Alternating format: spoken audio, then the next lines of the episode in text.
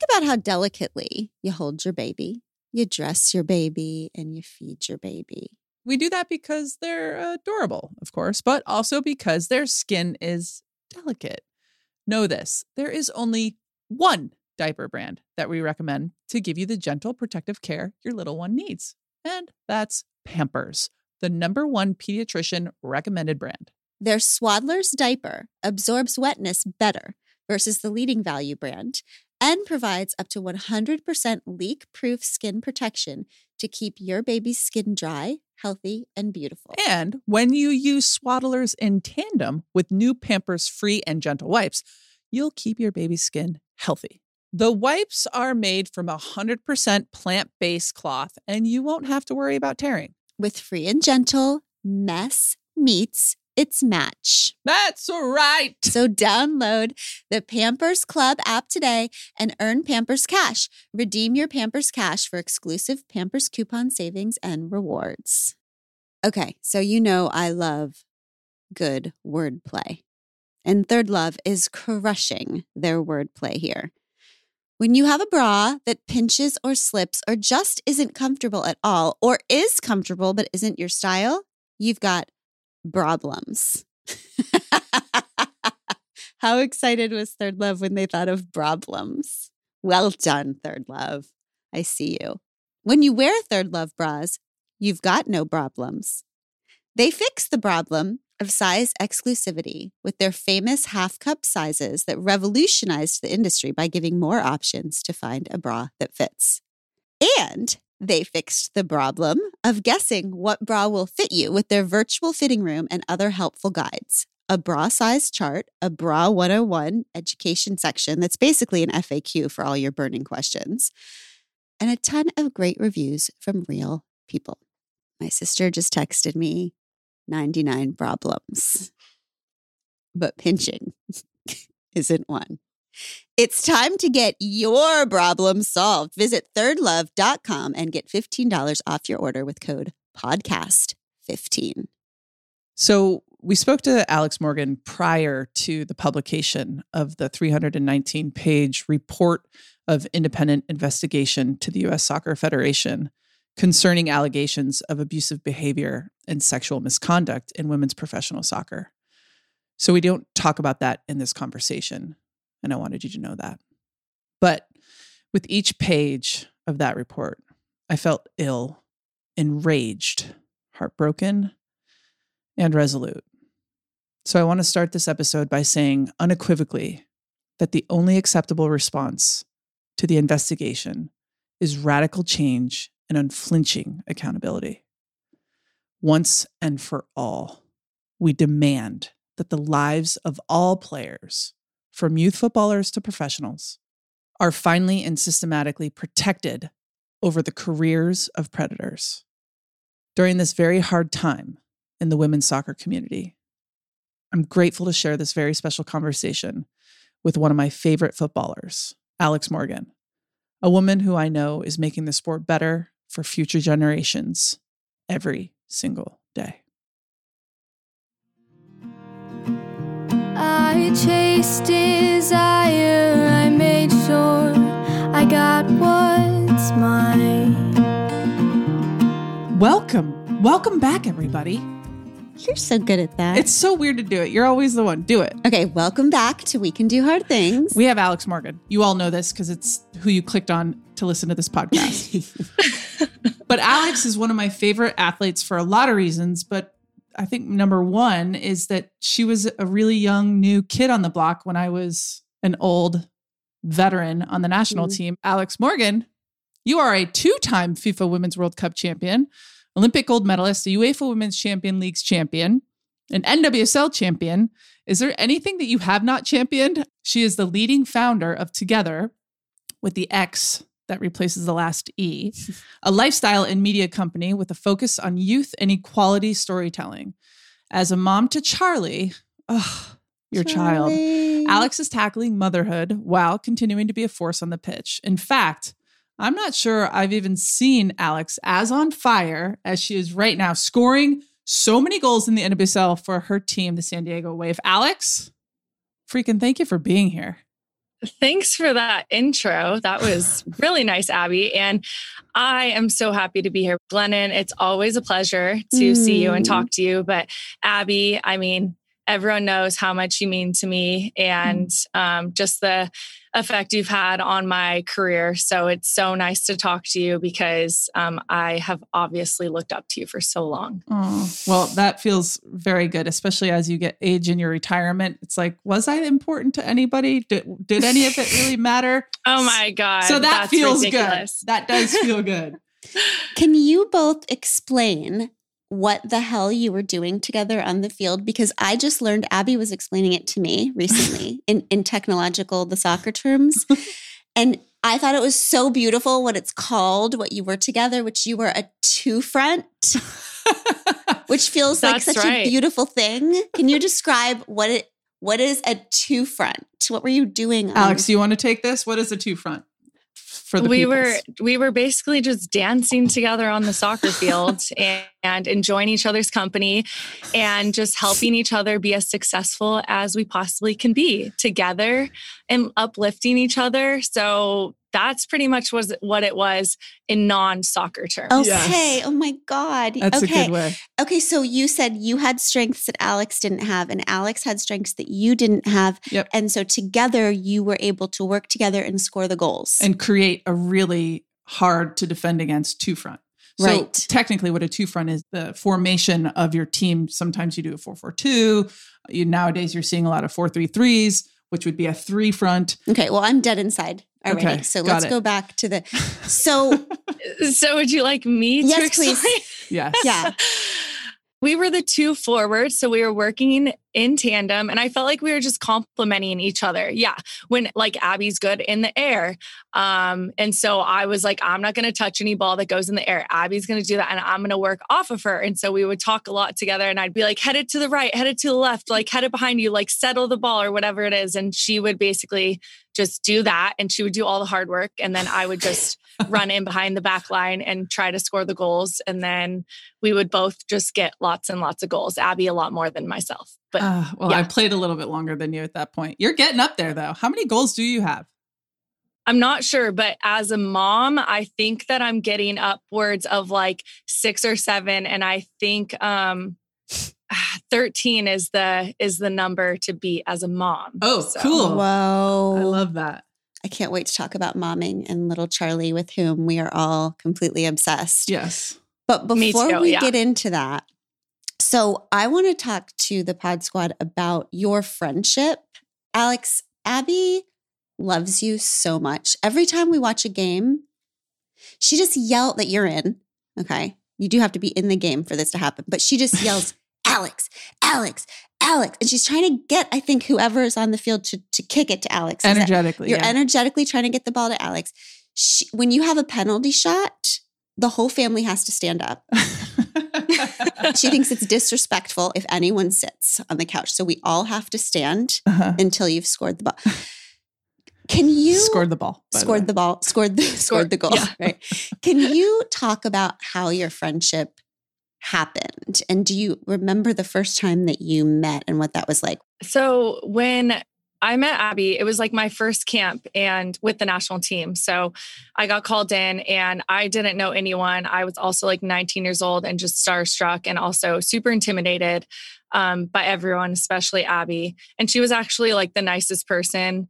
She was so welcoming and she was someone that I felt like I could gain confidence from her, from her leadership, her demeanor, um, everything she kind of brought on and off the field. It kind of helped me just gain confidence on the team.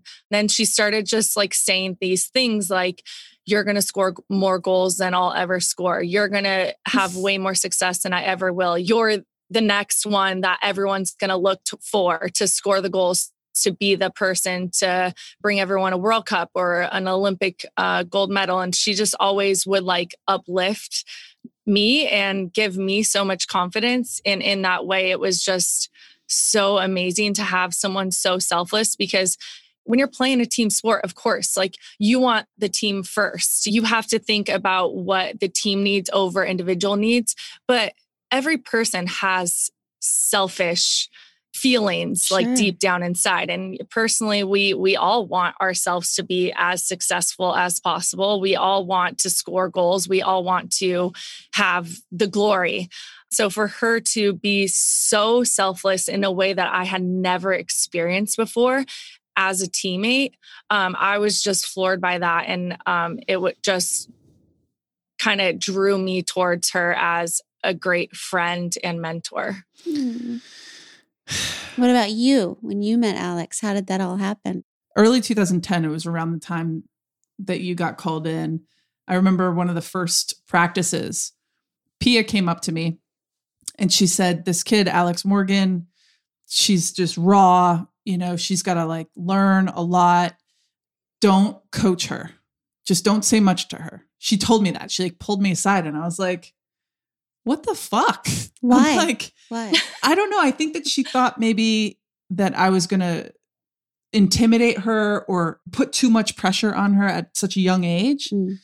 And it, I, I couldn't have disagreed more. And I just didn't listen to Pia because when you're 19 and you come on a, a, a team that's already like kind of set up going into the World Cup 2011, it's hard to break into that team, let alone gain the respect of like some of those older players. And so I, I was noticing a lot of the older players getting a little bit more frustrated with Alex than they should have been. Were they frustrated or were they like threatened? Threatened. Okay. yeah. Yeah.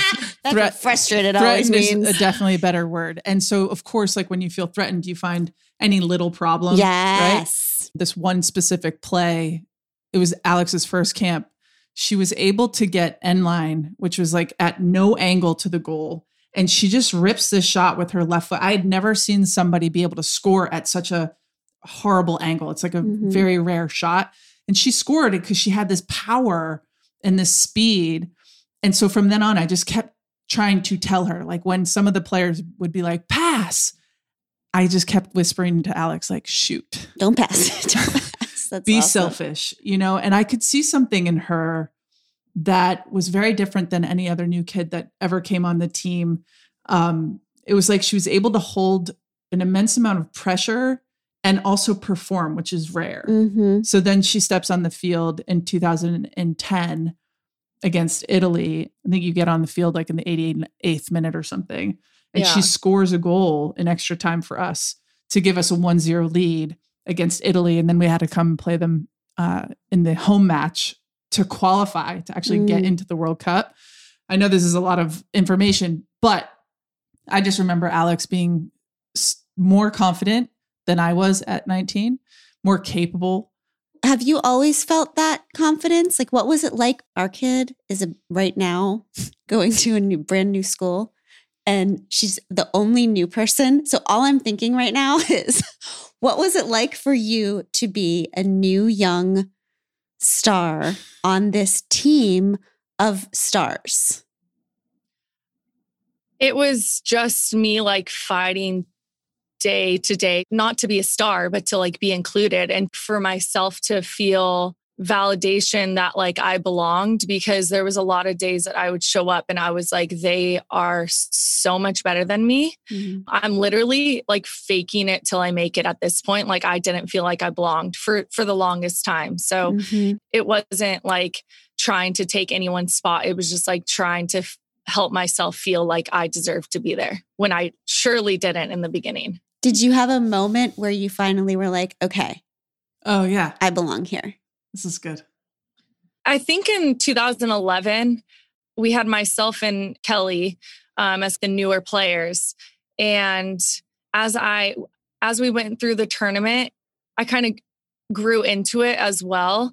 And I remember, um, I think it was a third game uh, we played against Sweden. We actually lost in the group stage and I didn't play and it was my birthday. And I was like so disappointed. And I was Mm. like, how could she do that to me? it's my birthday and I deserve to play in this and that. And I was like, whoa, whoa, whoa, whoa. You don't deserve like anything right now. You're still the youngest player. You're still just trying to make a name for yourself and you're trying to contribute as much as you can. So it was kind of like, okay, you need to like be in your place a little bit. So I felt like through that tournament, that was a defining moment for me to at least have the confidence to be like, I deserve to be on that field and Mm. I wasn't. And like, how dare the coach not play me? It might not have been the right way to think about it, but then it kind of gave me that confidence that, well, next game, I got to prove why she needs to play me. And the next game after that. So I think that's when I definitely felt like I belonged. I love that. It's like the moment you go from like, I'm just so lucky to be here. I'll just be quiet and hope no one notices me to why the hell aren't they putting me in? Yeah. It's like an internal voice that taught, that told you, oh,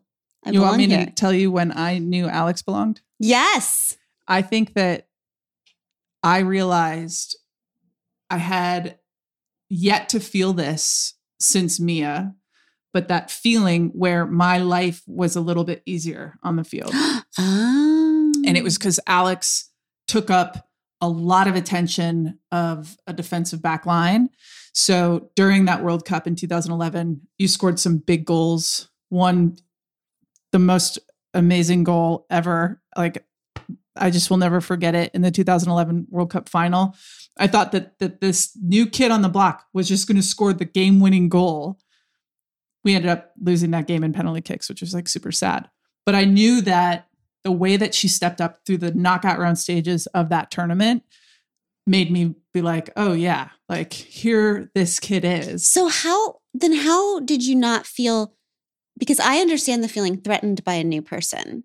Like if we had suddenly had a new host on this podcast and they were amazing, Uh-huh. I just can't imagine being like, you're going to be better than me. You're going to be way better than me. Like I feel like That's I, what I'm saying. Like, Right? isn't that crazy that Abby was like that? In no way did her, was her job threatened ever throughout her entire career. But you're still fighting for a spot on the field. So for her to feel so confident in herself and her abilities, and I don't know why she did that to me. Like, why? Why were you so nice? What if we played like a one front instead? You know what I mean? And not to say I would have ever taken your job, but yeah, like you're saying, Glennon, how was she so selfless and so uplifting of me and Mhm. other people? Because being threatened is kind of something that you like, you can't help it. Just deep inside of you, you know, you care about yourself more than people a lot of times. No, Others. it's fair 100% enough. true.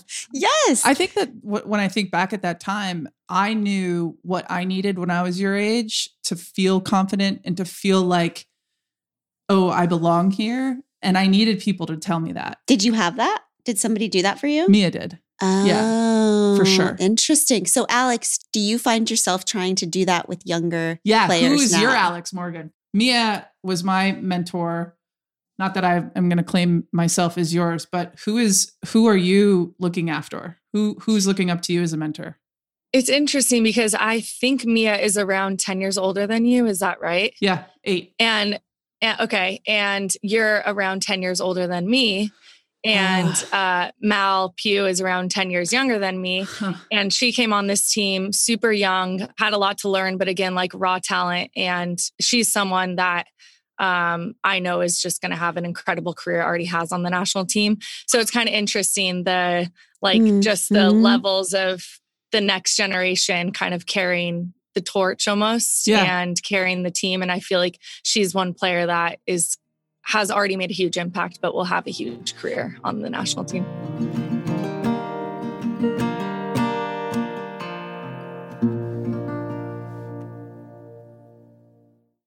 Pod Squad, we know about you. You, like us, pamper your pups with clothes, fluffy beds, toys all the days, any little thing their goodest hearts desires. Why then would we settle for burnt, smelly pellets in their dog dishes? Maybe you don't. Maybe you go with the farmer's dog like I do for Seamus, and you reap the benefits of giving your dog real, fresh, healthy food. It looks like real food because it is real food. It's made with human grade kitchens with the same gentle cooking you'd use if you were preparing meals for your family. It's even fun signing up. You answer questions about your dog, like what health issues they might have, how old they are, what breed and personality they have, and more. You're not only getting fresh, pre portioned food, you're getting fresh, pre portioned food for your specific dog. And your dog may just have a newfound respect for their human too. Get 50% off your first box of fresh, healthy food at www.thefarmersdog.com slash hard things. Food made in human grade kitchens with the same gentle cooking you'd use if you were preparing meals for your family. Maybe more. Get 50% off your first box of fresh, healthy food at www.thefarmersdog.com slash hard things. I wonder if Mia would agree with this, but a reason why I was able to give you so much confidence is because I had already developed so much of my own. That it was like I was one of the best. I was scoring a lot of goals and I just like needed other people to feel what that felt like. And I knew that that feeling could kind of give somebody a, a lift in their own life. Um, and I also knew that it would make us a better team, score more goals, win more championships. Like it's self-serving. But like, you're saying that you had to have a level of security There in was a pe- yourself and yeah. your own talent Yeah.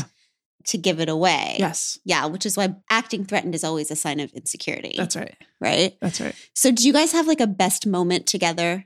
Or any just Ugh. like moment that stands out, Alex? the one moment that I remember is in 2011 we were crushed by losing in the World Cup final. It was it was crushing. We deserved to win and it was honestly the most disappointing saddest moment of my life up to that Mm. point. And then in 2012 we come back and we win um the Olympic gold medal in London and I think you were number 12 because you had to change for That's the right. Olympics. So we stand up on the podium in number Oh, I was next order. to her. Yes. and, and she was next to me because Abby's 12 and I'm 13. And just kind of holding hands all together, standing up on the podium. I just couldn't believe that we had gold medals around our neck after like such a disappointing year the year before. And I think that was just a moment of like, just like big sister, little sister, kind of like we did it together. Like you did it for me, I did it for you. yeah. Type of thing. Um, Mm. I- I'm like actually tearing up. I knew you were going to cry during this interview, by the way. and I just remember that moment being so much more special because Alex scored in the final in the 2011 World Cup final against Japan that we lost. I scored an extra time on Alex's cross. Like like it was a it was a a huge cross is a pass, a a long one that goes all the way across the field. it was a huge devastation. So for us to come back and win the following year and win gold in in London was a, such a big deal. My favorite moment, actually, obviously winning gold is great, but my favorite moment, a real reason why I think we were able to get into the finals was Alex scored the latest goal in the I think probably still to this day in the history of of Olympic soccer. She scored against Canada. It was like the craziest game. She scored with her head. And I think I remember I ran up to you and I like I was screaming and I was like, I am in love with you Oh, right that's now. right. You told me that. Oh, yeah. I Oh. remember that. yeah, that was a good time. We wanted to talk about, and I want you to ask this however you want to ask this, but we were talking Oh. about ah. the other night about how you and Alex have never talked about y- the end of your career and Yeah. how you were struggling so hard Yeah. and whether Alex noticed that or how that was for her Yeah. watching you kind of crumble for a little while. So I, I'm I've been hundred percent like open and honest about what was happening at the last couple of years of my career with my addictions and um, alcohol issues, and you know all the you were there to kind of see it up close and personal. And I guess I wonder, a, how did that feel for you to see this person who had offered you so much confidence and um, mentored you and helped you along the way see me in such a horrible, sad place? Um, I never like judged you because I, I knew that what like good of a person that you were, that you are. So it made me sad because that just hurt me because I I just wanted you to be happy. And in the World Cup in 2015 in Canada, um, you weren't. People only dream of playing in something as big as that one time in their life. It doesn't matter what sport you play or what job you have, but just getting to the top of your job or career in this four week period. And it should have been like the best moments of your life, of our career. And I, I think like it was maybe one of your worst because you were struggling so much. It was just really hard to to watch that because it didn't matter like what I said or what anyone said. You had to go through it. It was just really sad to to watch. But I I felt like all I could do was just be a good friend. And I thought I was at that point. I'm just so happy that you kind of had to hit rock bottom um, and in a way that you were able to recover and find Glennon and find yourself mm. um, mm-hmm. and just get back on the track that like Abby is because you're just an amazing person and you shed so much like great light on this world and and in that time like you weren't able to necessarily do that so it was just incredible mm-hmm. the like comeback that you made um but at that time it was it was hard to watch. Yeah. yeah. In the sports world, do you have like what what do you do when a teammate is struggling like with mental health stuff? Is there resources? I'm sure there's more like, now. What do you do? Is it like a team meeting?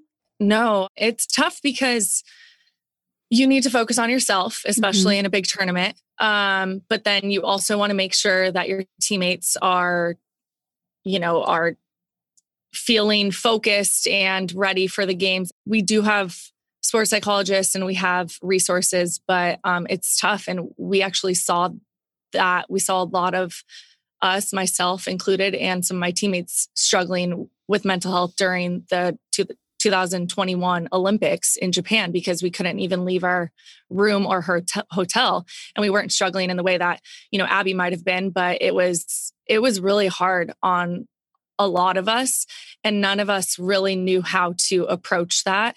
And we had our own rooms, and we had to kind of stay to those rooms and make sure that we were um, abiding by protocol. And because of that, we just were so isolated. Mm. It just mm. really was not not good at all for mental health. I kind of just put that behind me because I got home and I just felt so good to be back with Charlie, who was barely a year old. I couldn't bring her, but everyone individually struggled hmm. in that month in Japan. Everyone deals with it differently, but it's not like a team like huddle, like let's rally around Abby and help her feel better. It's tough because sports are isolating sometimes. Yeah. Wow. What do you do for your mental health? What kinds of things make you feel grounded and better?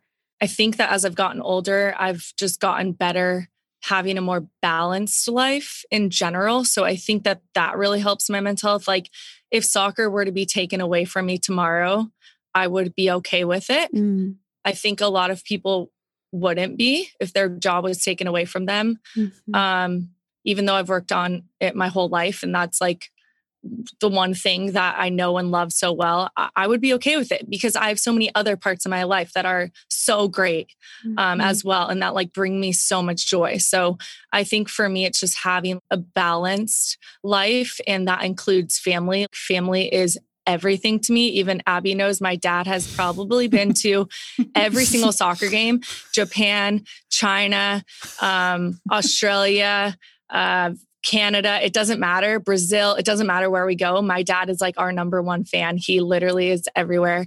Italy, when I scored that goal that I was talking about, I really, really care for my family mm-hmm. and cherish those those relationships. And I think that helps me be like pretty even keel and like help my mental health kind of stay a little more level. That's amazing. I have to ask because I have had a complicated relationship with the game, with the love of soccer. It offered me a lot. It gave me a job, identity, all of these things, but I didn't really like love it. The game. the game, like all the way through. And then I don't know, you get good at something, so you do it. I have to know do you love playing soccer? Is it something that you could say you love? I love it more when I'm scoring more goals. Truth. um, but do, but in general, do I love it? Um, I think I do. Sometimes I don't. And I but I'm okay with that. Like sometimes I just wake up and I I don't want to play like yeah. today. But it's never that I don't want to play for the rest of my career. And I think that's okay and I think I'm at a point now if I don't want to play like for another year or two or 3 years, like I'm okay leaving mm. soccer. And I'm not at that point right now. Um but I, think a lot of athletes struggle with leaving their Mhm. sport and i i do love soccer but i i would be okay leaving it and abby i i knew that about you because i had read your book and we've talked a lot in the past but it is interesting because you're told time and time again that you have to love it or you do love it. It's forced on you. Like well you you know your number one thing is to find joy and to love the sport. And it's like well yeah but then eventually you're getting paid to do it. It's what your job is. It's what you know. So like do i love it anymore or am i just doing it because it's put in front of me and i'm Mm. and i'm great i'm not good at it i'm great at it you know? So do i just keep doing it because of that? I think overall i do love it but not always. Yeah. There's like good parts and parts that you would rather do without, but that you got to take it all. It's like all part of the package. It Unfortunately, is. It's part of the package, but it's exhausting, especially with the national team. It's exhausting. You can't just like bring 50% of yourself like one day. You Mm. can't have a bad day. And that is just so exhausting. It's just tears you down, you know, like every single day, mentally, physically. It's hard to like be on your game every day. It's impossible. You're setting yourself up for failure Yep. every day. Yeah. Yes. Every Oh, single day. God. What I will tell you is that it does get better in retirement because you do get to show up at a workout and go, I I am here. That's all I needed to do. I got here. I don't have to perform. My heart rate doesn't have to hit a certain, you know, fourth or fifth percentile zone. I see I can't even remember the terms. That's great. That's good. So I love that. The future's bright. I just feel like a bunch of fairies just got their wings. Like my insides are lit up. To hear Alex say, I'm not good at this, I'm great at this. Yeah. Like I am going to say that to myself in the mirror in the Oh. morning. That is so You should. amazing to hear a woman say that. Yeah. Oh my God. Okay. When you talk about relationships and friendships and team, wh- one thing I don't understand. I, I'm sorry. I, I'm sorry because I talk to Abby about this all the time. I just love like I I love the innocence of it. You know, it's it's beautiful, really. How do you have friends who you are constantly trying to beat at things? A lot of you Competing love, for the same but you job. love each other so much. Like Mhm. a lot of you love each other so much. Mhm. And you are also trying to kick each other's asses constantly. Right? Mhm. How does this work? Because, you know, the thing about women is like, oh, let's all, there's no scarcity. Like, well, there's enough for all of us. Let's all, but actually, that's horseshit sometimes. Yeah. No, there's not, there's two front, there's not an eight front. so, like, how do you maintain friendships with people that you're constantly competing with? That's a good question. Honestly, sometimes it's hard, Mm. um, especially when you play the same position as somebody. Um, but again, for me, it's exhausting to think about someone else more often than myself. And like, a- you know, and like Abby said, like at the point she got to where she felt like really confident um, in herself and her position on the team, I'm at that place. And I feel like Mm. for many years, I did just compare myself to others and I did just want to find the flaws that someone else had rather than the reason that like I am great at what I do. And it's just, it's just tiring. hmm You get over it. I think I'm at a new point in my career where I'm, if someone's better than me, then they'll have to prove it and I'll have, you know, eh, we're on trial every single day. And what just because they're better than me means that I hate them? No. Like Mhm. there might be inside sometimes if they miss a shot and I'll be like, "Mm, well, sucks. Yeah. But but at the end of the day, like I just have to work on myself. Yes. It's so tiring to focus on others That's more so than good. yourself. Especially That's when the, so the choice is out of your control. Like the coach is deciding these things. It's so out of your control. Mhm. yeah. Crazy making. Honestly. So then to pick apart someone's personality, their play on the field, their their friendships and relationships they have off the field, it's oh, it's tiring.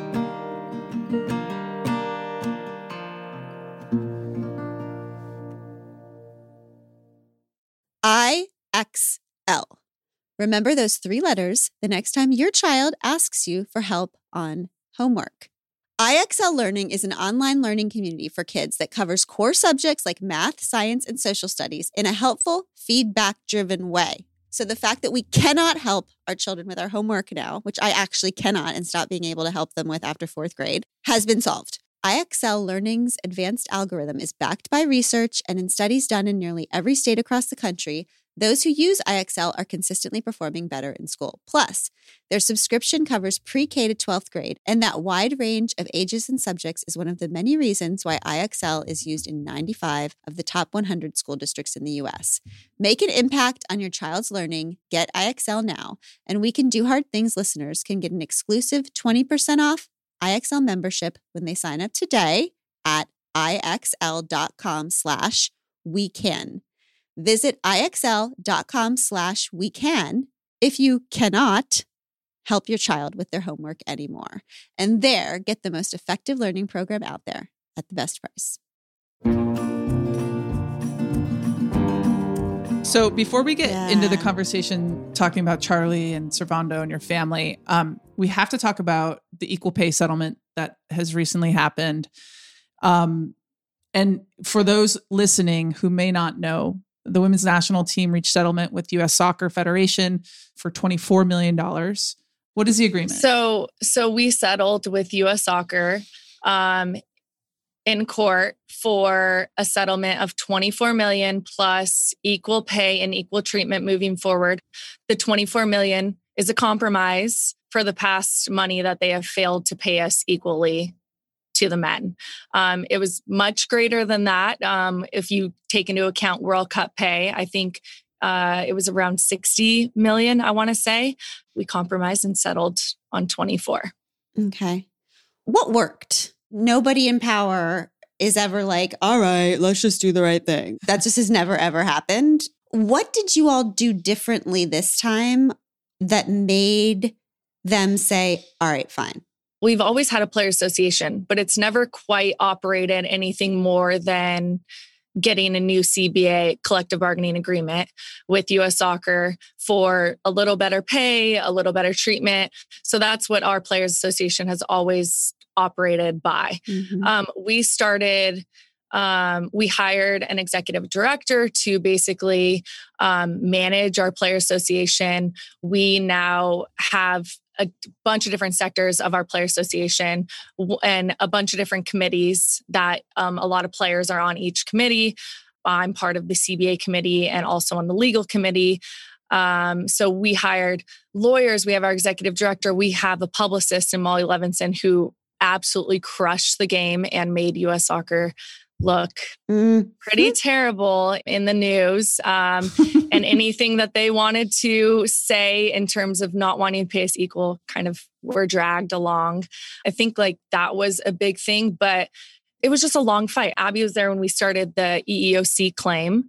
Um, and then, as an extension of that, we filed a lawsuit. And I think just taking that step was just an extension of what Abby and then the previous generation, Mia and them, were all fighting for. Mhm. It was everyone putting things in place for us to like finish the job. So it's hard to say Mm. like, oh, we did it all because no, we didn't. We just we just finished the job that they laid the foundations for. Oh, that's so cool. You do think that the public accountability, I'm just obsessed with the, you do think that the PR agent with the publicly s- s- telling the story held them accountable in a way that was maybe a new strategy for I- you all. Yeah, I think the power of social media was Mm-hmm. um, played a huge role, and um, I think that having the the fans and the media on our side also played a huge role Mm, because public opinion is so important mhm. to to companies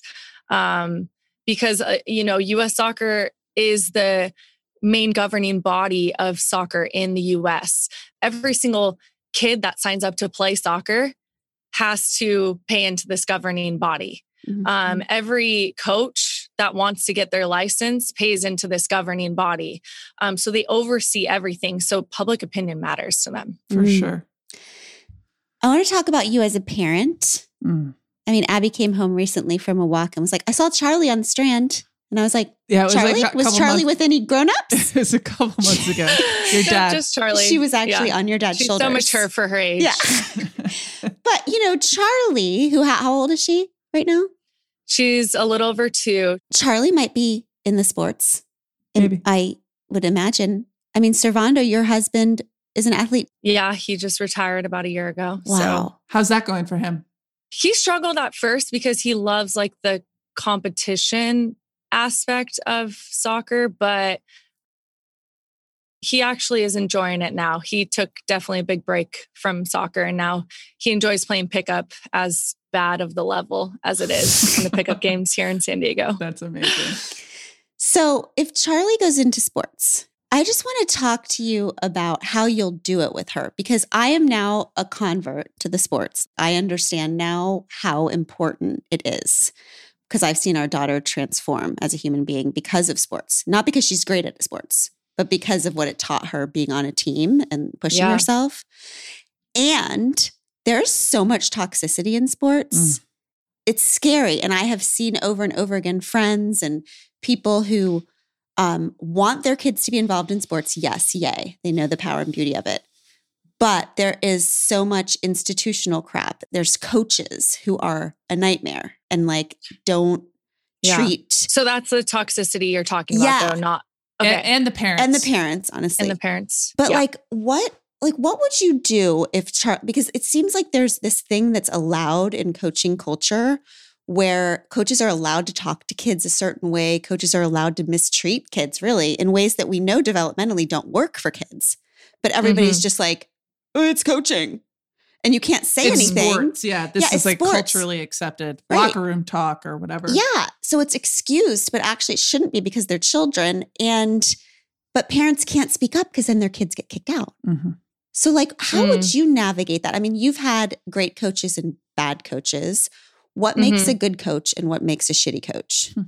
I feel like in general, I hope that it's changing in the way coaches address, um, especially coaching girls and, and Mhm. women. I think the most important thing is the relationship that we have with our children and making sure that that's an honest one where they know we fully support them um, and that we trust them so that they can tell us if there's anything that's not okay. Because at the end of the day, until you hit, you know, 17, 18 years old, sports needs to be fun first. Mhm. And if it's not fun, then you either change the sport, you change the team, or you don't play sport. Hmm. I think I want to have a relationship with Charlie for her to be able to tell me that, you know, the coach isn't treating her well, or she's being taken advantage of, or whatever it is, that she doesn't keep that in. Mm. Mhm. Because at the end of the day, there's going to be coaches that coach the wrong way, um, either to individuals or to a team. And so I just hope that my relationship with Charlie is one where she's able to express that to me. She feels um, vulnerable enough to share Mhm. that information with me. What does a coach do that switches from tough coach to inappropriate coach? Because it also feels like you want Charlie to be able to communicate with you, right? But like kids don't Mhm. even know sometimes because how do they know what's tough? What's a tough, good coach that you can trust? And when does that Yeah. cross over into like emotionally abusive? Also, adults don't know. exactly. So our kids aren't going to know. Yeah. I would love to get your opinion because I feel like I'm new at this parenting thing. So Yeah. you- you've been doing it for a, a, a little bit longer than me. I mean, that's what I'm trying to figure out, honestly. I think we've been really lucky with coaches, with Well, our kids. Yes, I mean we've been very lucky, but I've been very particular about Right. who's coaching them. Right. That's kind of a privilege being me, Abby Wambach. I can get recommendations from coaches, from people that I love and trust. Right. Not everybody has that privilege. Right? What I would say Yeah. is that I feel like coaches can get away with things because we call it sports that a teacher would never be able to get away with. That there is a way that some coaches can talk to children that is like not just tough, it's demeaning. It bothers me that there's no collective agreement on how coaches should be able to talk to children. We do have that with teachers, right? Like Yeah. it just feels like a wild, wild west. Yeah. And that you just have to take it from Well, in a lot of ways, it is. I've never done my coaching license, so I don't know in the, the manner that like a coach is taught how to emotionally connect with a player because what maybe works for one person doesn't work for the next. Yep. Mm-hmm. It's complicated. And I think every person is different. What their motivation tactics need to be is might, might be very different and opposite to the next person. I know for me, I needed kind of somebody to light a fire under my ass. So, leadership, I find nowadays, it's a lot more difficult and more complicated as it should be as we evolve, as we learn more, as we grow. Because every coach has to figure out what each individual person needs Yeah. and to stay within those boundaries of that Mhm. person. Yeah. What are you trying to teach little Charlie? Hmm. What's important to you about her? And do you feel like we talk a lot about conditioning on this pod? Clearly, you as a an athlete who happens to be a woman had to take less pay for a really long time and be gaslit for decades Mhm. that you didn't deserve more, right? Like, what are you trying to teach? By the way, that hasn't stopped. I feel like we're still having to prove our worth all the time. Ugh. We pull in huge numbers, both in the NWSL and with the national team, and still I feel like we're put on a you know a lesser network or not on TV, maybe a um, a different platform, um, and we're still having to prove why we're we're worth being put on TV or why we're worth being put in a certain ad or whatever it might be. so it's so not even it- close to over. No. Such fucking bullshit. so, how do you teach Charlie to know her worth? I think confidence is a big thing. For her, it's just doing what she wants. I go back to this when I was younger, when I was seven. I wrote a note to my mom and she stuck it on her wall. And I said, When I grow up, I want to become a professional soccer player. And when I was seven, there was no, there was no professional league at the time. Um, just Olympics. I mean, in the World Cup, but I, my mom probably didn't know about that. But she was like, Yeah, you're going to be a professional soccer player. Like, let's do it. Like, put my sticky note on her wall. And I was, it made me be like, yeah, my dreams aren't stupid. You know, Mm. like I can do this. Like, if I'm the first or if I'm the hundredth, like I'm going to do it. Just learning from my mom, I want to be able to like help Charlie grow whatever she wants to do into reality. Mm. And that's why I love like bringing her on the field afterwards Ugh. letting her like yeah she just watched mom play soccer for the last like hour and a half her time to shine is now her like kicking the ball around and stuff like after the game there's all these people waving um, saying hi to me and charlie's like she loves it but i'm like yeah say hi they're all cheering for you you know what i mean so i just want to be able to like help her grow into this confident yeah. and beautiful person inside and out. And I think that's just like a having her as much a part of my life as possible. She travels like everywhere with me. Um How does that work? Yeah. Glennon doesn't understand. I don't understand. I could not get my children to the mall. I mean, Alex, we used to have field trips. My children, we wake up at 9 a.m. I would find their shoes and put them on. So then it would be like 2 p.m. Okay, just Yeah. from that. Yeah. And then we would get in our minivan and we would watch a movie in the minivan. That was our whole, our whole like Field trip. field trip. And then we would get out Oh, and go back inside. Like they didn't even know Oh, that okay. cars move. Okay, they just thought that was a movie that's theater incredible. in the driveway. So, like, walk us through how the hell this works. Yeah. So I have a village um, who helps, and my husband is amazing, but he's also, you know, working and he's not coming on the road with me. So uh, my nanny is incredible. Mm-hmm.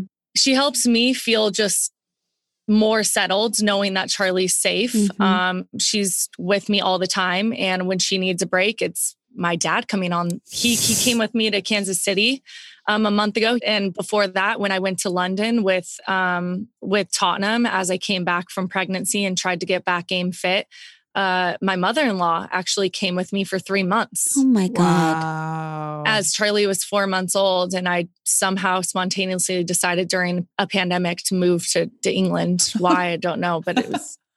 I thought it was a great decision at the time. Um, but honestly, I I have a village, Mm. and that helps me feel rested for each game. It helps me be able to take on the businesses that I that I tackle after soccer practice every day. Um, it helps me feel like I can focus on my job of playing soccer. Mm-hmm. It's it's so underrated being able to just appreciate um, the help that that I have that we have as moms. It's interesting. I came across uh, Melanie Lynskey's Critics' Choice speech. She won a award and she's an actress and she thanked her nanny. Mm, in, so important in her speech. I just loved that so much because it feels mm. like as a mom you have to hide that you're getting help mm-hmm. um, as a working mom. And I, I don't want to hide that, you know, like these this is what helps me thrive. This is what's helped me score 12 goals this season so far. This is what's helped me become um, one of the best soccer players in the world is the help that I get to um, to be like a working mom and have Charlie be safe and cared for when I'm not around.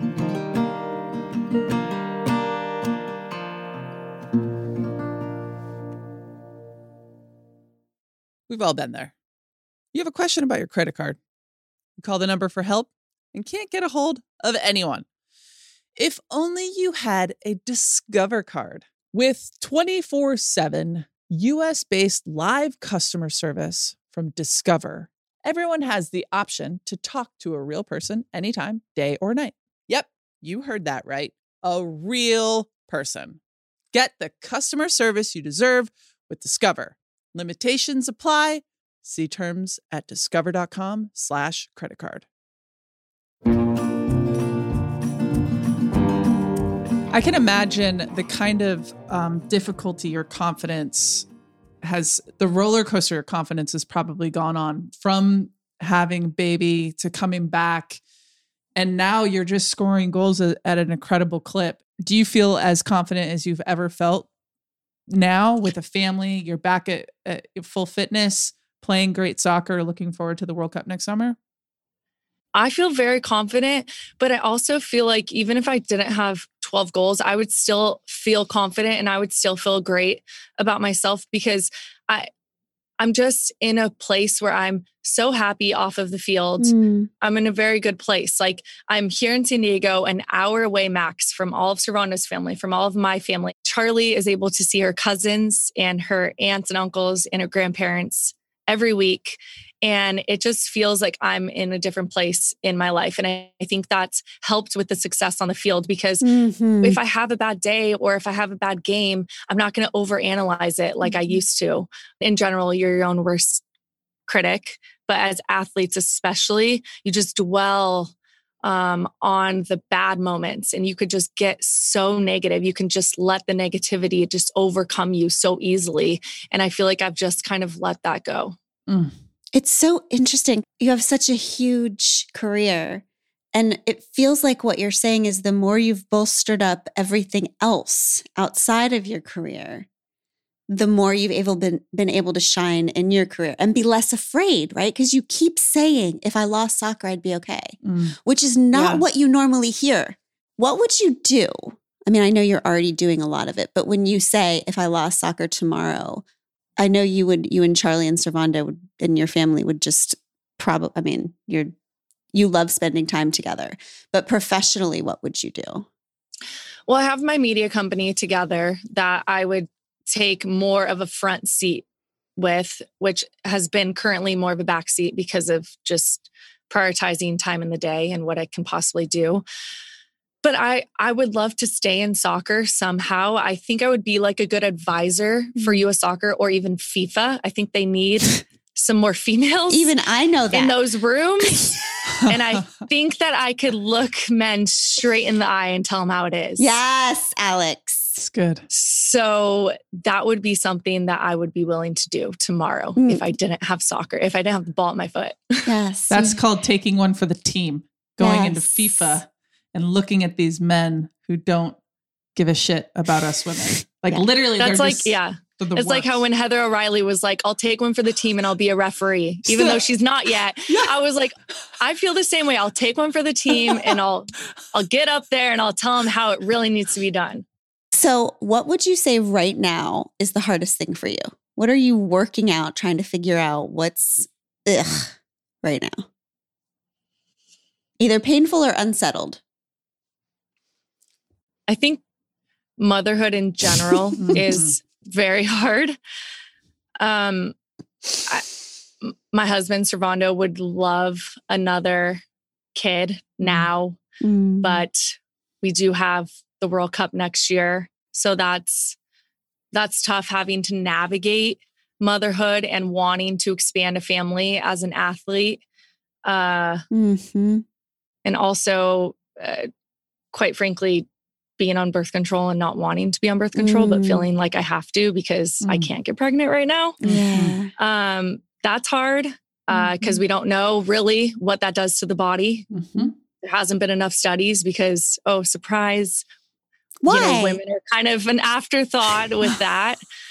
um, so I, I think just just the whole thing of of balancing motherhood, just the scheduling of me and Servando and uh, the arguments that that's created Mhm. in the sched in figuring out our schedules. Charlie's sick right now; he can't be home. I can't be home. I can't miss practice. There's a lot of just new challenges. A Mhm. lot. Mm. What part of Servando do you hope that Charlie has? oh Well, she already looks like him, which Yeah. I love. They're- they call her little Servandita. Oh. He's really someone that like brings the room together. Like he's just such a connector. Mm. He could strike up a conversation with anyone. He gets along with everyone. Um, and I feel like I am a lot more opinionated. I don't necessarily pause for a few seconds before responding, which I need to work more on. And he is just so great with with his words, with um, his connections with people, and so I would love her to have that part of him. What Mhm. parts of Charlie do you hope or does she have of you? She has my competitiveness, which is scary. Um, the funniest, like, okay, she, she's she, we're in potty training, Oh, God, and help she you. just she's she likes to go she likes to go on the potty, but she wants to do it all herself. She can't quite like wipe or pull up her pants, but she likes to pull them down. She likes to lift up the seat. So I'll do things like I'll stand up next to the potty and I'll pull up this, I'll lift the seat for her. She goes, No, no, no, no, Charlie, do it. And she'll like throw the seat down. so then she can lift up the seat on her own. So I just like have to let it go. Mhm. But I'm honestly like, that's that's me. Like I need to do everything myself. I don't like pause when I respond. Like I'm so like 100% all the time. Oh. Um, I'm so passionate about things. I'm not like a half in type of person. Mhm. I'm not like get my toes wet. I'm like jump in head Mm. first. Mhm. And she is totally like me, like in that fashion. And it's a little scary, but I kind of understand a little bit how to navigate it because it's me. Yeah.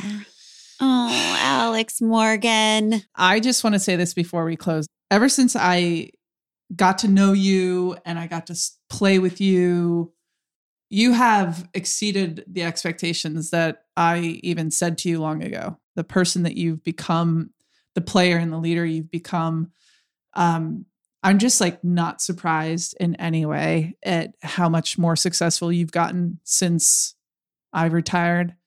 Uh, you know, I just really love you. And I Mm. think that it's it it's incredible to see what you've been able to accomplish, but to know that you are still the same person, the way you've gone through all of it, all the ups and the downs and the the good and the hard times, it just shows the real character of who you are, the kind of person that you are that you've stayed true and the same. Like you're still you will always be that young little kid in my mind for some reason and I will forever be cheering for you.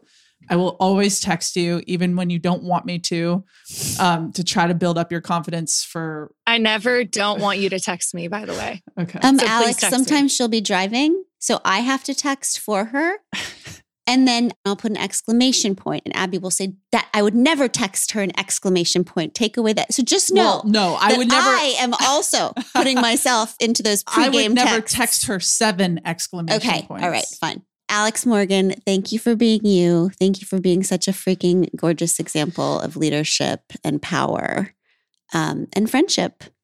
We love you. We'll be cheering for you forever. And I will even stand for all of your penalty kicks Oh. in reverence. And my just my turn. I just wanted to say thank you guys for having me on the podcast. But Abby, we don't get to talk as much as I would love to, but it's always so good catching up with you. It really warms my heart. And um, just your relationship with Glennon is incredible. It's inspiring. And you guys have done such great things together. Um, and so I just absolutely love talking to you both. Same. Mm. And whenever it is you do decide to hang up those cleats, you know who to call for help. yes. Not that I can do anything. Call Glennon. She's, she's better. We'll map it all out, sister. and bring Charlie to our house, please, soon. Okay. Okay. We're coming soon. We're coming. We love you. Oh, and also Pod Squad, I forgot you were there. oh, We love you so much. And we will see you next time. see you next time. All. Bye. And Abby, I, I forgot to say that I love you too. I give you Tish Melton and Brandi Carlile. I walked through fire, I came out the other side. I chased desire, I made sure I got what's mine. And I continue to believe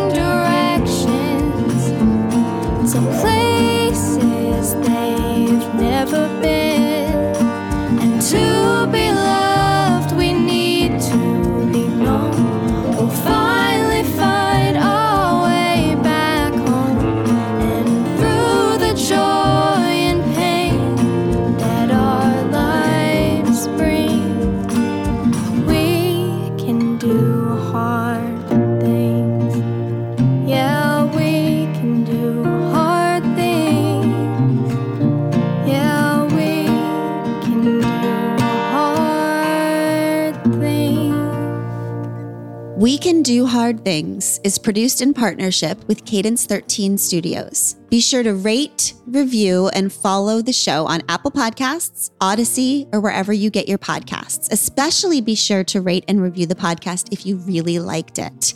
If you didn't, don't worry about it. It's fine.